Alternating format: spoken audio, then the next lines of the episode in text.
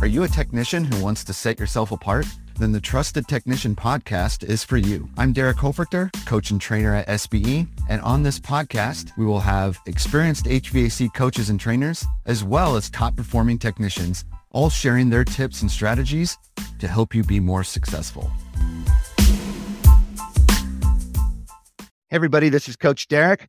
The ideas and the strategies that you hear on this podcast come from training and coaching. If you would like access to this coaching, the stuff that you hear these technicians share on this podcast, that's made them super successful. We want to coach and train you. We're going to be coming to a city near you for a live two day in person where you're going to be learning how to have higher average ticket, how to close more opportunities, and how to become the trusted technician. We're coming to cities such as Nashville, Richmond, Virginia Beach, Charlotte, Phoenix, Houston, and Dallas. To learn more, visit sbeodyssey.com. We'd love to see you there. Welcome to another episode of the Trusted Technician Podcast. This is Coach Derek. Today I'm speaking to Steve from Blair. He, he's out in California, the desert part of California, right, Steve? Yes. Yeah, the, Awesome. the hot part. Yeah, for sure. Yeah, Steve, uh, welcome to the podcast. Thank you. Thanks for having me.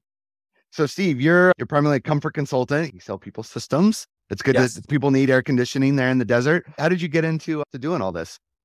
Well, uh, I had an uncle that was in the air conditioning business. So when I was a kid, I'd help him, you know, run duct work and run some service calls. And I never thought about it as being a career for me, you know, because I was going to be a rock and roll star and that didn't work out. But I was always a fix it kind of guy. Even when I was a little kid, I'd tear stuff apart, see how it works and put it back together. And I just sat, sat around and I thought, you know what? Well, I'm going to college. Let me go ahead and uh, check out this right here because I was actually going in for to be an engineer. Hmm. And then, but I love fixing things. And so it kind of led me into that HVAC business. Okay. So, what was your first HVAC job? Where where'd you start? My very first one is in Fort Smith, Arkansas, actually. And I went to a company and they threw me in uh, installing. And oh man, I did want to do it. I'm glad I did the little time that I did, but a technician that just up and quit. And they said, man, we need a body inside that truck. And I said, I got a body. Let's go. You know, so they threw me in there and, you know, trial by fire, but, but I enjoyed it. I really enjoyed it How long did you install? probably about seven, eight months. But when I, my very first one was install. And then when there's an opening with the truck, I jumped on it. Okay. When did you kind of make the move into more of the the sales, the comfort consultant role? Well, uh, funny story. I, I was working on old, old Rheem heat pump system, a split system. And the guy didn't want to fix it. So I had alligator clips and wire nuts. And I mean, it, it was just a big spaghetti mess every time I opened it up. And I just looked at him. I said, you know, I think I'm running out of tape and everything else that piece this thing along. You're not doing anything with it. And he just looked at me. He says, Steve, well, what's a new one cost? And I looked at him. I went, I, I don't know, but you know, I'm, I'm a nuts and bolts guy. But if I gave you a price, what, what would you say? And he goes, yeah, this thing's old. We should replace it. I said, okay. So then I called the office. They gave me a price and I, I showed him the price. He goes, when can you do it? I said, let's call the office again. Called the office, you know, a week later, boom. And then I like, thought, Sales? Is it that easy? Is that well, yeah, yeah. I, I think I think it's like fishing. It's like the the the old timers. They're sitting there all day long getting a sunburn, you know, and then some young, you know, kid will show up and throw right where they're throwing and start catching all the fish, you know. So I think basically it's kind of like you know priming you a little bit, like you're you're hooked on it, and then all of a sudden things change, you know.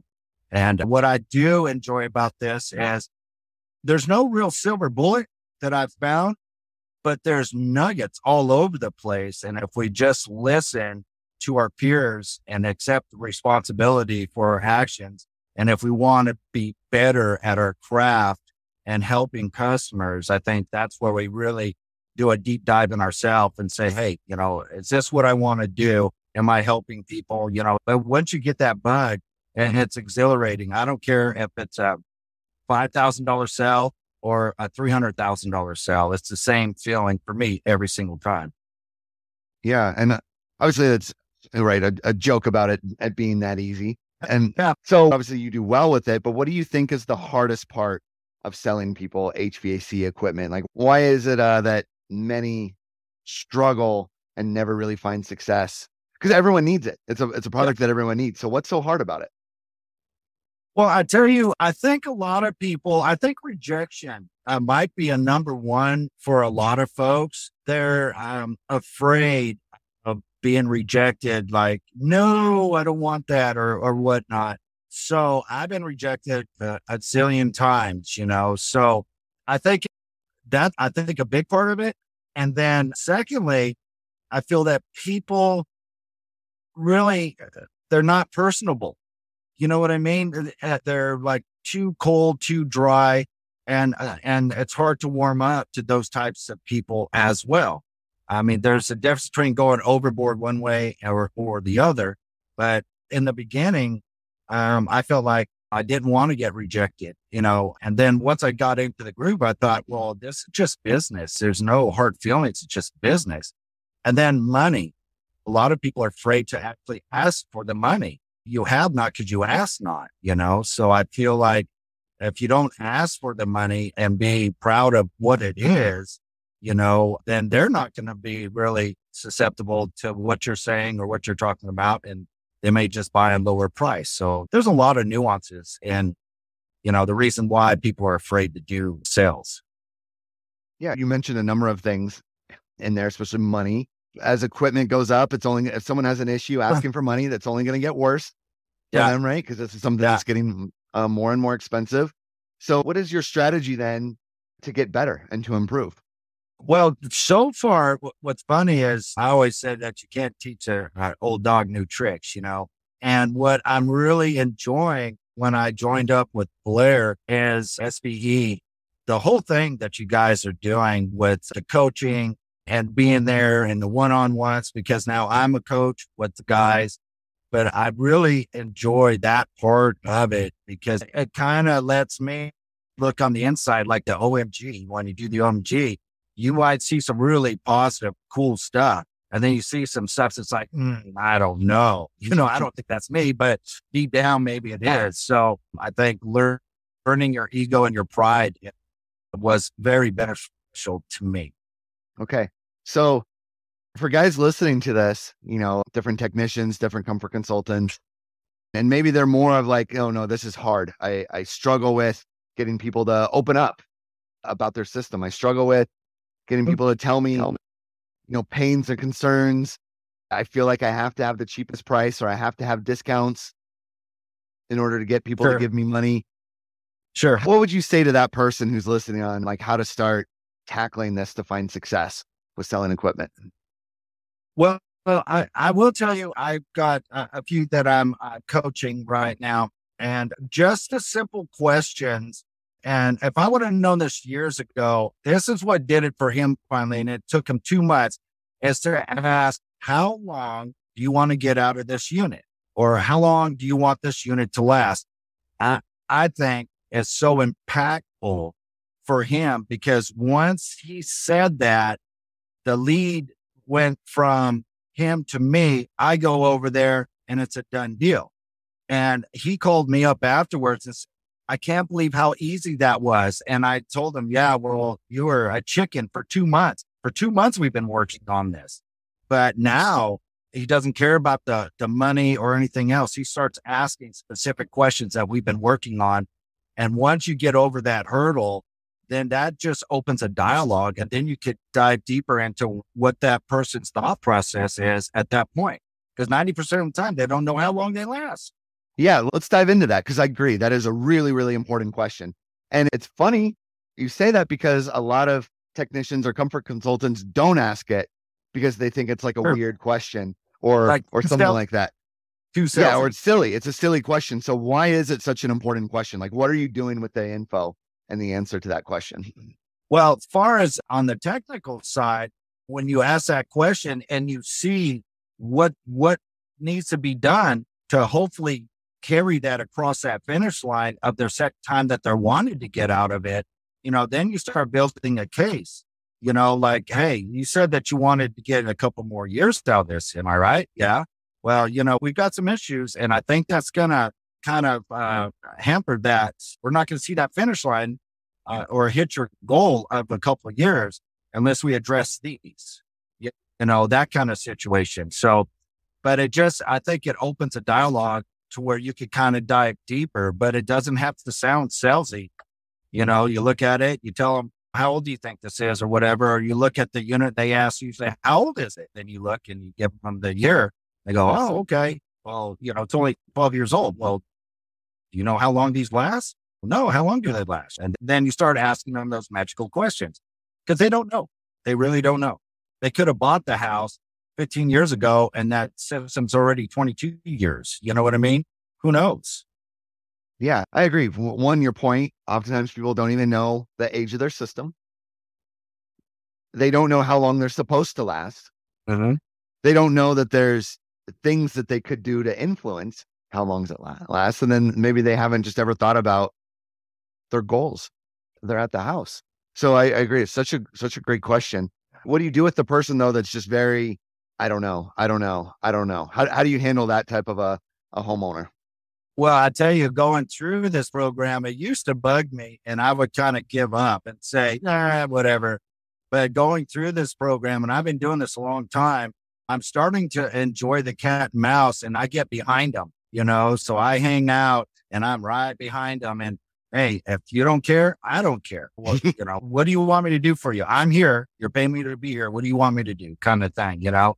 And usually when people are standoffish like that, uh, there's personalities that are like that, no doubt, but also there could be someone that just doesn't want to hear bad news or they, they think you're going to get into their pocket, but it's really their fault. Reason why we're in their pocket because they're not taking care of their system or or whatnot, you know.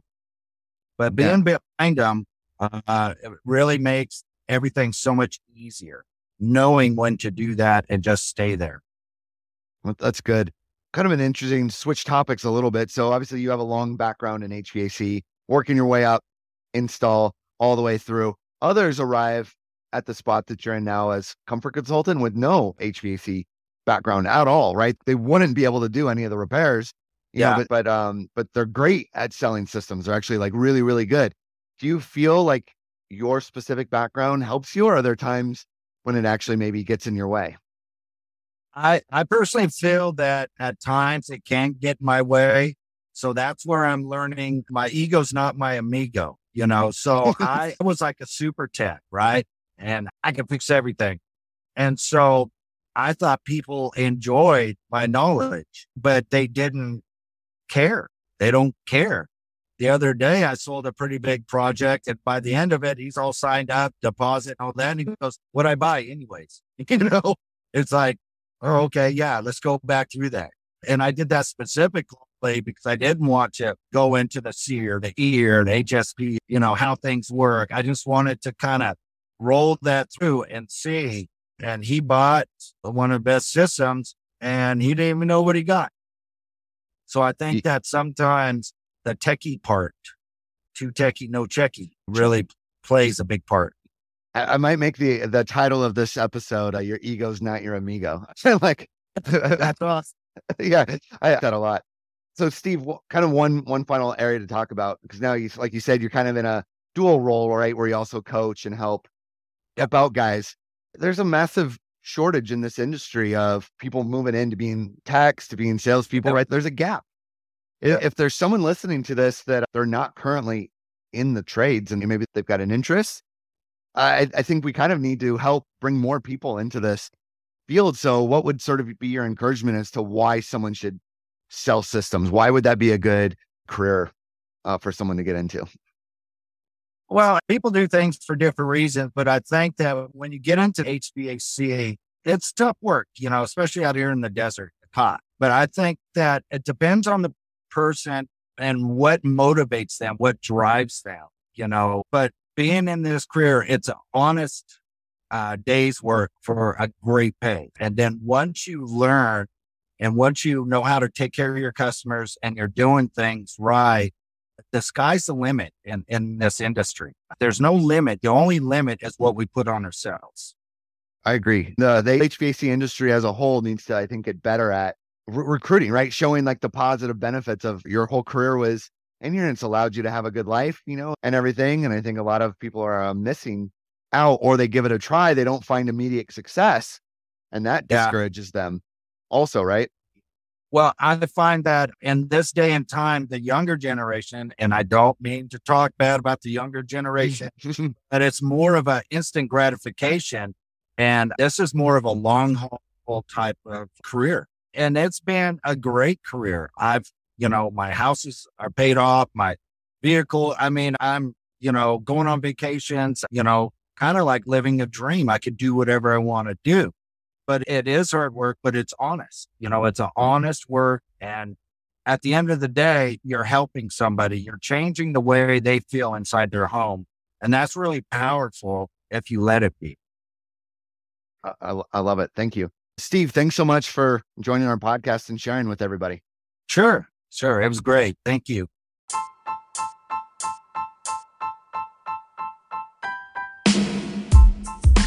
Thank you for listening to the Trusted Technician Podcast. If you would like to learn more about SBE, you can find us online at sbeodyssey.com.